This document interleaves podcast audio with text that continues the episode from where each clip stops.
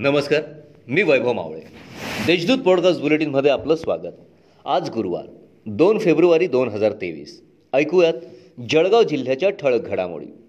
केंद्रीय अर्थमंत्री निर्मला सीतारामन यांनी बुधवारी संसदेत दोन हजार तेवीस चोवीससाठी अर्थसंकल्प सादर केला.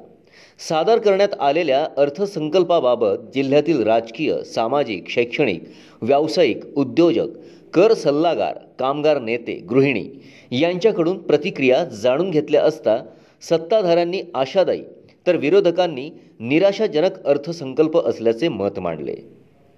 तालुक्यातील धानवड येथील भरत युवराज पाटील या शेतकऱ्याने शेतातील लिंबाच्या झाडाला गळफास लावून आत्महत्या केल्याची घटना बुधवारी उघडकीस आली.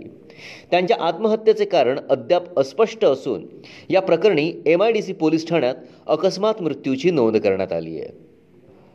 टोळी पद्धतीने खून करणाऱ्या M I D C police ठाण्याच्या हद्दीतील पाच जणांच्या टोळीवर काही दिवसांपूर्वी मोक्काची कारवाई करण्यात आली होती.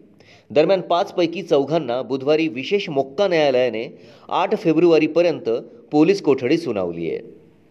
कवयित्री बहिणाबाई चौधरी उत्तर महाराष्ट्र विद्यापीठाच्या अधिसभेवर नोंदणीकृत पदवीधरांमधून निवडून द्यावयाच्या दहा जागांसाठी झालेल्या मतदानाच्या मतमोजणीत विद्यापीठ विकास मंचने आघाडी घेतली आहे. अनुसूचित जमाती संवर्गातून पाच जागांवर विद्यापीठ विकास मंचने सायंकाळी सात वाजेपर्यंत झालेल्या मतमोजणीत आघाडी घेतली होती. तर एका जागेवर महाआघाडीचे उमेदवार विजयी झाले आहेत.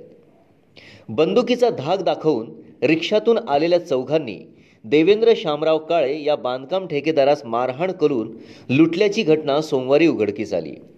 या प्रकरणी गुन्हा दाखल होताच अवघ्या दहा तासात पोलिसांनी घटनेचा उलगडा करीत चौघं संशयितांना जेरबंद केलंय. या होत्या आजच्या ठळक घडामोडी.